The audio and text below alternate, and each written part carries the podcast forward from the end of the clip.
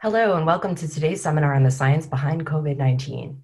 I'm Chelsea Farrell, the Assistant Director of the Lakshmi Mittal and Family South Asia Institute at Harvard University. Without further ado, I'd like to introduce the moderator of today's panel, Dr. Jennifer Leaning. Dr. Leaning is Professor of the Practice of Health and Human Rights at the Harvard Chan School of Public Health and a Senior Fellow at the Harvard FXB Center. As Associate Professor of Medicine at Harvard Medical School, she is a faculty member in the Department of Emergency Medicine at Brigham and Women's Hospital. Dr. Leaning served as the director of the Harvard FXB Center from 2010 through 2018. Prior to her appointment in 2010, she served for five years as co director of the Harvard Humanitarian Initiative. Dr. Leaning, thank you so much for being with us today. Thank you very much, Chelsea, and a warm welcome to all of you in the audience. And uh, I would um, like to uh, welcome you to a uh, what I perceive to be very important discussion from three scientists with tremendously different um, expertise. And it gives you a sense of how wide science can be and the extent to which their different uh, zones of knowledge contribute to our understanding of the science that we need to understand when we consider COVID 19. I will start with introducing um, each of the panelists. So, the first person we will be um, hearing from is Dr. Victoria D'Souza. She's professor of molecular and cellular biology at Harvard University and a Howard Hughes Medical Institute faculty scholar. She also serves as the director for the Molecules, Cells, and Organisms graduate program at Harvard.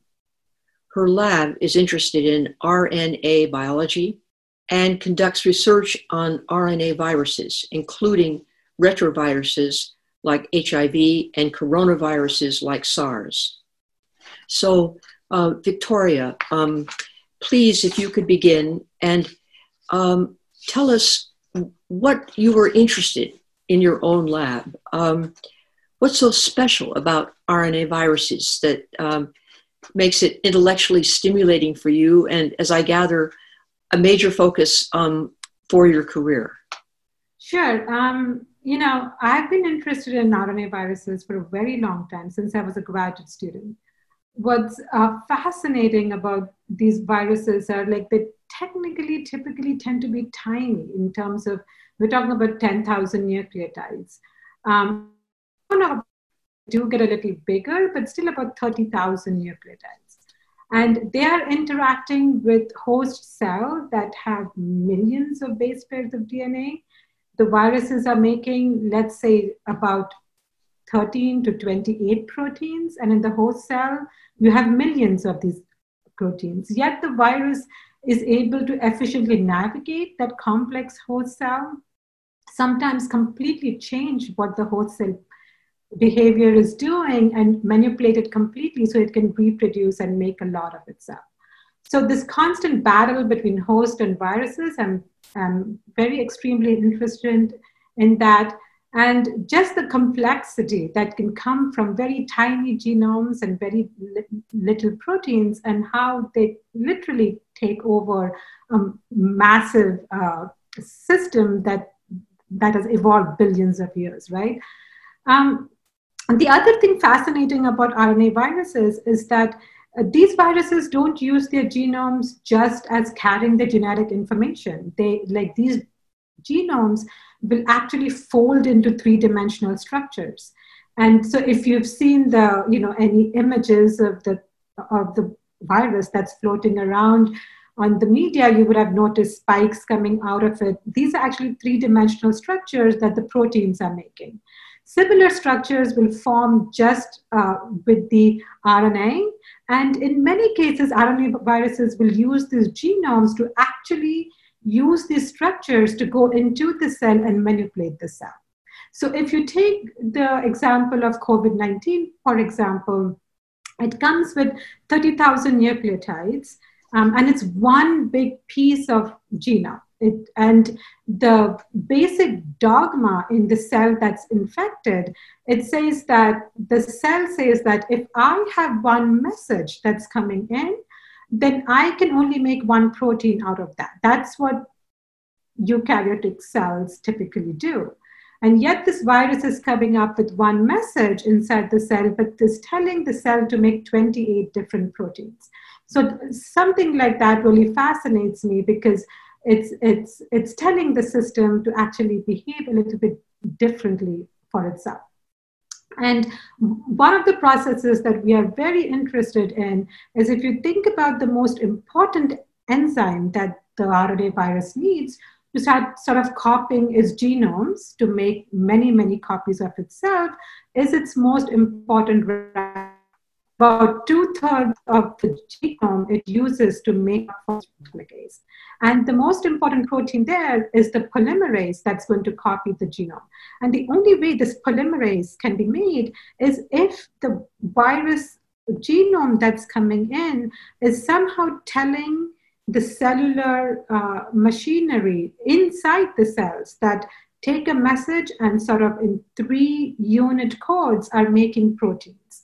And what this message, with the help of the structure, is telling the virus to do is after you reach a certain point in this message, stop making the protein like you're supposed to make and go back one nucleotide so that now the entire message is in a different frame. So you're making a different kind of protein. So if you think about if this sort of, this is called frame shifting, the mechanism for this is called frame shifting. We are very much interested in this. And if you think about if, if your cells were, uh, if, the, if the protein machinery in the cells were frame shifting at that frequency that the virus is making the, the, the host cell do, we wouldn't know evolution as we know it because you would just be making nonsensical protein um, in your host cells. Yet, this genome structures are coming in and telling this machinery to precisely shift back one nucleotide so I can make my uh, polymerase. So that's the kind of science that is very basic. Um, and it's more to do with once the virus enters the cell. But of course, there is a whole lot of biology that goes before the virus enters the cell. And, and um, my lab particularly doesn't look at it, but I've become fascinated also, just in the terms of being sort of a structural virologist. How do cells recognize the host surface that they that they want to go into? In in terms of like I said, if you've if if you've seen um, like the virus pictures, there, are things poking out of the cells of the virus that are called spike proteins. And this, this protein um, can then look at a, at, a, at a host cell and find a receptor that it can bind to so that the virus can enter the cell. And that receptor um, is the angiotensin um, converting enzyme receptor, we, we, we've been able to, in record time, identify what that receptor is. Um, and uh, we know a lot about COVID biology in a very short time uh, because the way the science has taken the issue very seriously. And, and we know a lot about what cells it is binding to. Um, there was a very recent study that just came out a couple of days ago that looked exactly the two receptors you need for the virus to enter the cell and where these are. And it's clear that some of the cells were going to be in the in the lungs, that was obvious.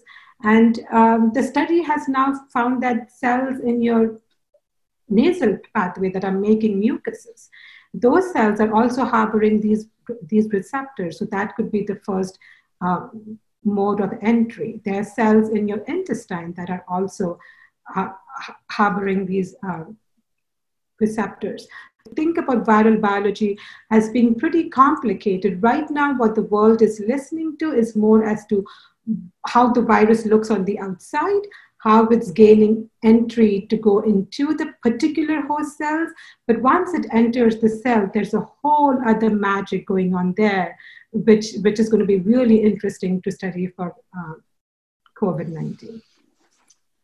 Thank you. That's fascinating. Uh, you brought us back to the clinical picture, which mm-hmm. people reading the newspaper are beginning to understand the nose, the lungs, and some of the GI symptoms that people have, and how this little beast of a virus that is so complicated and so powerful, um, how it is actually approaching these tissues and creating illness. So, thank you for that. Um, our next speaker is um, Professor Carolyn Buckee. Professor Buckee joined Harvard School of Public Health in the summer of 2010 as an assistant professor of epidemiology and was promoted to associate professor in 2017. The Buckee Lab uses mathematical models and data science to understand the mechanisms driving the spread of infectious diseases. There are many questions I could ask you, Caroline, but let me begin with um, this one. Could you explain why social mobility and migration are so critical to understand the epidemiology of transmittable disease, while also speaking to the notions of crowds and diseases? Because your models are aggregate ones, and yet you have many insights you can derive from those models about what is actually happening on the ground. Um, yes, uh, thanks. Thanks for having me. So, um, just like uh, Victoria studies how viruses get between cells, uh, infectious disease epidemiologists study how pathogens spread between people and through populations. And a lot of the work that we do in my lab is actually working with policymakers on questions of resource allocation. So, where should I be sending my drugs or bed nets in the case of malaria? Which populations need them? When to expect um, outbreaks, for example, of dengue or other, other pathogens? Um, and so those questions are fundamentally spatial in nature. So you have to know where all of the diseases are and where your populations at risk are. Um, and so I think uh, the human mobility drives a lot of the spatial patterns of disease spread. Um, and so a lot of the work that we've been doing is trying to understand human migration patterns that are relevant for the spread of infectious diseases using different kinds of data. Uh, often the mobility patterns are the piece of the puzzle that's missing when you're trying to understand the risk of um, imported infections and the likelihood that a disease will spread from between populations. So for a long time, we've been working with mobile phone companies to use aggregated mobility data to understand those patterns of, of the population moving around. Um, and we've been working for a long time to make sure that those data are aggregated and they uh, conform to privacy protocols um, so that there's no possibility of re identification of individuals and the data is safe, um, which I should say is a, is a big distinction between those kinds of analyses and, for example, contact tracing um, apps for, where it's actual individual level data is the name of the game. We are dealing with aggregated data on a population level to try to understand broad patterns of movement between places. And of course, things like seasonal migration and mobility are very important for infectious disease outbreaks. And indeed, we've seen in, in this outbreak the travel for the Lunar New Year uh, spread the disease um, significantly leading up to the major outbreak in Wuhan. Um, and we will continue to see those types of large scale movements impact uh, the spread of disease in general and COVID 19 in particular. Um, of course, Jennifer, that's where we've overlapped because um, large scale population movements are important for, for other kinds of natural disasters and, and how to provide aid to people, where to, how to know where everybody is. Um, I think that there's an important distinction between endemic infectious diseases like malaria um, versus emerging infectious diseases like COVID 19. So, in the context of, a, of an endemic pathogen, where we have diagnostics, we have treatment, we have prevention options. When we're using these kinds of approaches, we're asking the question okay, well, where do I send my bed nets? I already know what to do and I already know how to monitor the number of infections that are happening in my population. Where do I, you know, how do I act? In the case of an emerging infectious disease about which we don't know very much, and uh, I totally agree with Victoria that there's an, been an incredible amount of science done in a, in a very short amount of time to understand what this, what this virus is, how it's related to other coronaviruses, um, and so on. But still, in the in the early days of the outbreak, there were many many uncertainties about the basic epidemiological parameters of this pathogen. And that meant that um, a lot of the efforts to model how it might spread and what we might do about it were riddled with uncertainties um, that were really basic science uncertainties. Things like how long does it take from getting the disease in my system to having symptoms and how can i spread the disease to other people in that time period before I know I'm infected. A major uncertainty is how many people have the infection and they have no symptoms at all. And so they are spreading the disease in the community and, and we don't know about them. Um, some of these basic parameters have made it very difficult to assess what's going to happen with the spread. Um, and of course, we've seen uh, that it spread very quickly, first out of the, the central um, hotspots of the epidemic through international travel to our major cities. And then subsequently, it spread dramatically within communities. Um, and, and of course, there's a very strong um, risk uh, associated with elderly populations and other underlying comorbidities. Again, those epidemiological features we knew early on, but we're still refining what the overall fatality rate is going to be, how dangerous this virus is. And again, that will help us with our, our planning. In the early stages of this outbreak, in the absence of drugs, in the absence of a vaccine, which we won't have for a long time, a year, a year and a half, um, the, the one of the only responses that you can have to try and control the spread of a disease like this that's directly transmitted between people um, is, un, is using non pharmaceutical interventions. And the world has largely adopted social distancing or physical distancing interventions uh, to try to slow down the spread of the disease. So, uh, shelter in place um, interventions, closing schools, stopping large gatherings, these kinds of approaches are some of the only ways to stop the epidemic from spreading out of control and overwhelming our health system and causing a huge amount of mortality. Now, that links back to my previous work because, of course, what that means is that people stop traveling around as much. And in some cases, travel restrictions have also been imposed, quite severe ones, to try to limit the spread of the virus.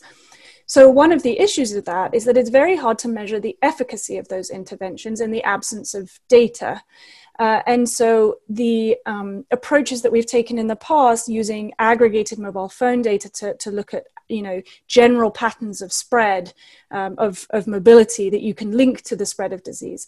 We have um, started to, to do the same thing here where we're just monitoring how much people are traveling in their communities on quite a coarse spatial scale. Um, and that's going to provide us not only with one of the only ways to measure what's working and you know how much reduction in mobility do we need in order to prevent how much transmission of, of the virus, um, but also as societies um, get through this very first part of the of the first wave of the epidemic and and start to ask how to open up at least a little bit um, so that people can retain their their opportunities for livelihoods and feeding their families and so on we need to be able to monitor uh, what's going on in response and if we don't have that data linking um, the the intervention to the number of people that end up in the hospital, then we won't be able to do that in an evidence based fashion. So, um, so we've been trying to, to, to kind of uh, use those data in a way that informs can inform policy and help us think through what's going to work because we will have to we will potentially have to start opening up in advance of any pharmaceutical interventions which which poses a very big risk. If we look back at um, the 1918 influenza pandemic that killed so many, in many cases, when places started to uh, um, think that it was safe, uh, there was an enormous resurgence and a massive second wave, which in some cases killed many more people than the first wave. So we really need to be very careful when we're thinking about how to implement non pharmaceutical interventions. Try and gather data that we can, that we can systematically link to the epidemiology, um, and then make sensible decisions. And those decisions are, I think, from the epidemiological perspective, we're seeing the epidemics. Um, the, tra- the trajectory of epidemics is very different in different places. These are local problems and so the local context is very important when we when we try to think through what types of interventions we might need different areas are at different stages of the epidemic some are only just beginning some are way into their first wave um, and the decision about how you combine different interventions in the local context is going to be uh, is going to be challenging because the epidemiology itself, the contact rates that underlie uh, the spread of disease, are going to be very dependent on on the the place um, that you're talking about. So I'll I'll stop there um, just to say that you know as we as we move ahead and think about uh, how interventions should be informed by data and by models, it's really key that we recognize that although the science is going really fast, there's still a lot of uncertainty. And although we have to make decisions with, uh, with incomplete data, um, it's important to keep in mind that there's still basic parameters that we don't know, and, and we're going to have to be adaptable in our interventions and, and planning.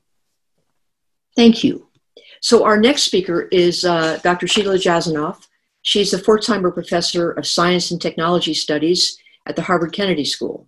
A pioneer in her field, she also has authored more than 120 articles and chapters and is author or editor of more than 15 books, including The Fifth Branch, Science at the Bar, Designs on Nature, and The Ethics of Invention. Her work explores the role of science and technology in the law, politics, and policy of modern democracies. She founded and directs the program on science technology uh, at Harvard. Previously, she was founding chair of the program at Department of Cornell. Sheila, would you like to begin and talk about your work and how it relates to this discussion of COVID 19? I know that's a general question, but please take it from there. Thank you, Jennifer. First of all, let me begin by thanking the Mittal Institute and to you for hosting it. And it's a pleasure to be um, in this uh, rather gender unbalanced panel talking about science. So uh, that too is a kind of um, first of kind for uh, my appearances on this subject. Um, so um, Victoria and uh, Caroline have spoken about uh, the ways in which existing scientific capability has been um, energized and revved up, and, and a lot is being learned very quickly um, about the virus on the one hand and its behaviors, and about transmission and how it relates to human behaviors and, in particular, mobility. But one of the things that, that we consider in my field that looks at science and technology in society is a is a sort of third piece of the transmission. So not just you know what happens at the protein structure level, and not what happens when um, a complex invasive agent is fed into uh, human societies that have their own dynamics. But when all of that is fed into a set of institutions and social response mechanisms that ultimately decide what we're actually going to do. I mean, so we as human beings, with our particular limitations of knowledge and understanding and our particular needs, whether it's to go outside or exercise or eat or whatever, where are we going to get our advice and who's going to tell us what to do? So, one of the things that Victoria and Caroline have both stressed is that, in a way, uncertainty, non knowledge is the flip side of knowledge, that, that you it's almost like you enlarge the surface of a sphere that is knowledge, but the uh, aura or penumbra of ignorance increases because you get a bigger sphere with more things that are unknown and unasked. And yet we have very specific needs to, you know, as my colleagues at the Kennedy School say, we have to get up Monday morning and make a decision a decision is very specific, it's very particular. You tell people what to do. Uh, and to some degree, I feel enormous sympathy for today's public servants who are having to guide us on simple minded things. I mean, like you take your newspaper and it's suddenly become like a medical advisory system. You know, what are your FAQs? Can you go outside? Should you wear a mask? But they're translation agents for what is happening in the political realm. So it becomes a serious concern for the social sciences.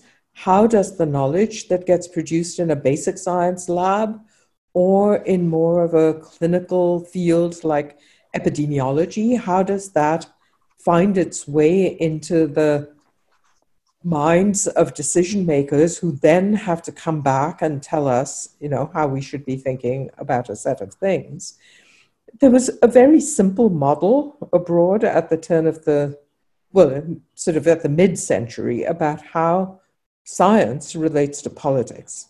And the sort of little formulaic um, way of capturing that was speaking truth to power. um, so the idea was that scientists, their responsibility is to find out the truth, and to some extent, their moral, ethical responsibility is to speak the truth. Two different things, finding it and speaking it. But the idea was that power sits somewhere separate, and then power exercises itself by making policy, by making prescriptions, and telling people what to do. Would those waters have been usefully muddied, but I think also complicatedly muddied over the seven decades since 1950 ish, when this idea of speaking truth to power was prevalent in the world. For one thing, just because we know a lot more about a lot more, we've also discovered the, the codicil, that we also know a lot less about a lot more. And therefore, making decisions under uncertainty, making decisions in complex systems, these things have arisen as bigger problems for society. And although we have more powerful tools, like what Caroline already mentioned, data science and computer modeling, nevertheless, those tools that are good at dealing with massive invasions of data um, don't necessarily work equally well at producing clear cut prescriptions for how we go about doing things. So my work has focused for a long time in an area of the social sciences that's devoted to studying how knowledge making intersects with political practice and political response. One of the things that is striking at the moment, particularly in the United States, is a kind of gap that was not supposed to happen here. So, culturally speaking, America is a country that has been especially devoted to science driven policymaking. I do a lot of comparative work across countries, and one of the things one finds is that where other people have political controversies, political par- parties fighting each other, or social movements, we do that on scientific territory. So if you take something like many people around the world are opposed to nuclear power for legitimate reasons, because they think that nuclear waste has not sufficiently been dealt with, or they're worried about, in essence, having reactors that are proto nuclear bombs planted in their backyard, and they don't know how these things are going to behave. So we've had nuclear mobilization across the world, but it's taken very, very different forms. Only in this country, only in America, have we had the kind of protracted spectacle over now 60, 70 years of scientific controversy over particular solutions. So, like, should we bury nuclear wastes at Yucca Mountain? Uh, some people call Yucca Mountain the most uh, the the most expensive piece of real estate in the world, just because of the amount of money we've invested in trying to learn the science of the geology in which people are going to bury those wastes. So that is not about coronavirus, but it is relevant as a piece of history that in America we have a tendency to translate political conflict into conflicts about data, and political polarization gets reflected in controversies around science. Nevertheless, for such a science hungry, science loving, science admiring country, it is striking the extent to which rifts have opened up between public health authorities and political authorities in this country. Maybe it reflects a little bit what Caroline was talking about that is, the extreme difference in the nature of the transmission and the spread as they occur in different localities and different local circumstances. So, across the world today, of course, if we look at the case fatality rate for COVID, if we look at the mortality figures, um, why is it that Italy and Germany, which are fairly close together and all members of the European Union, have such drastic differences, uh, such that even though orders of magnitude, there are the same numbers of recorded cases of COVID infection in both countries. There are more in Italy, but it's not significantly more. But the number of deaths is four to five times higher in Italy than it is in Germany. So, what is it that accounts for these differences? Now, that set of questions, which might be one for epidemiologists, has enormous re- repercussions in the policy realm. So, like, whose model are you going to believe? at what level of government should the governance be occurring? Uh, whose TV shows are you going to click onto to find the right facts? Is it going to be the President of the United States or is it going to be the Governor of New York? Or for that matter, is it going to be the Mayor of New York? And we're in a situation where, uh, in such an information rich world where we supposedly have everything at our fingertips, so the decision who you click onto, who you key onto, um, gives you a very different picture of the world. And I think that for the social sciences in this moment, it is absolutely key and crucial to understand where those differences arise from and what we're going to do about them. Because without a much closer kind of partnership between the, the basic knowledge generators about the way the physical systems and the physical entities are behaving and moving, and the social sciences that say something about our institutions and their capacities and people's own willingness to believe in those institutions, we are not going to get the right public health solutions. Now, I do think, and I'll just say a couple of words about this and then stop in this first round, that we know a lot. I mean, just like Victoria was stressing, that we already know a lot about viral behaviors, and it's meaningful to ask the question, you know, sort of like the Passover question, why is this night different from all other nights? Um, you can ask, you know, why is this virus different from all other viruses? And you can ask, why is the set of responses to this virus so different from responses to other crises? But it also opens up a comparative terrain, and we can look back at other crises and say, these things generically have not worked, and these things generically have worked. So, one point that I would make and stress is that the post hoc analysis of crisis always, and I think this is almost axiomatic, always shows that things were known about the likelihood of such a crisis and even how such a crisis would occur. So after the Challenger disaster, it became known that we knew how that defective O ring would behave under certain kinds of weather conditions, like freezing point temperatures. So the question becomes not did we know or didn't we know, but why is what we knew not transmitted to the places where we act? And that opens up a whole set of questions about in the social sciences that I'm happy to come back to. But one another sort of corollary thing to point out is that how knowledge works its way through institutional structures and political systems is extremely culturally specific.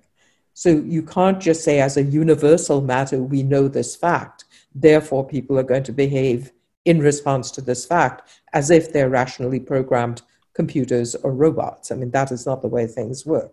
The knowledge gets filtered through particular cultural ways of understanding that make some claims credible and other claims not in my own work, I've referred to this property of political cultures as civic epistemologies. That is, I think we as publics have, depending on which political system we were brought up in, we have particular ways of understanding what the authorities tell us, particular ways of holding knowledge itself publicly accountable. And many of my Chinese students and colleagues have told me that their more authority trusting culture has produced less controversy about whether to take something at face value. Is this kind of isolation, for instance, a legitimate thing? Well, if the authorities tell us this is the right answer, then we accept that. Um, we have uh, right now exceedingly polarized political culture, which coupled to this information seeking society that we are, has tended to breed conspiracy theories, like where is this virus actually coming from, and a tendency to feed into social divisions and fragmentations that we already had. So when we begin to pick up the pieces and try to think, how do we become a wiser society? In the moment, for sure, because we have a great deal of variation state by state in what people are doing. But we're talking about second waves and third waves. And right now, there's a huge question whether we'll be any more adept at dealing with wave number two than we were dealing with wave number one. And it'll depend on the lessons that we draw from this wave number one. And predominant in that set of lessons is how do we actually act on knowledge? We may have the very best scientists producing the very best results. We will not have a wise society unless we have a reasoned way of responding to the knowledge that's coming out of all our incredibly intense and, and talented scientific enterprises. So I'll stop there for the moment. No, Sheila, thank you. Um, there's much to think about in what you have just raised. I just have to thank the three of you for your really brilliant discussions and uh, the ways in which we have unpacked some of these topics of the science behind COVID 19. We'll bring this session to a close and um, thank the audience again. Thanks to the Mittal Institute for sponsoring this. And um, let's leave it at that. Thank you very much.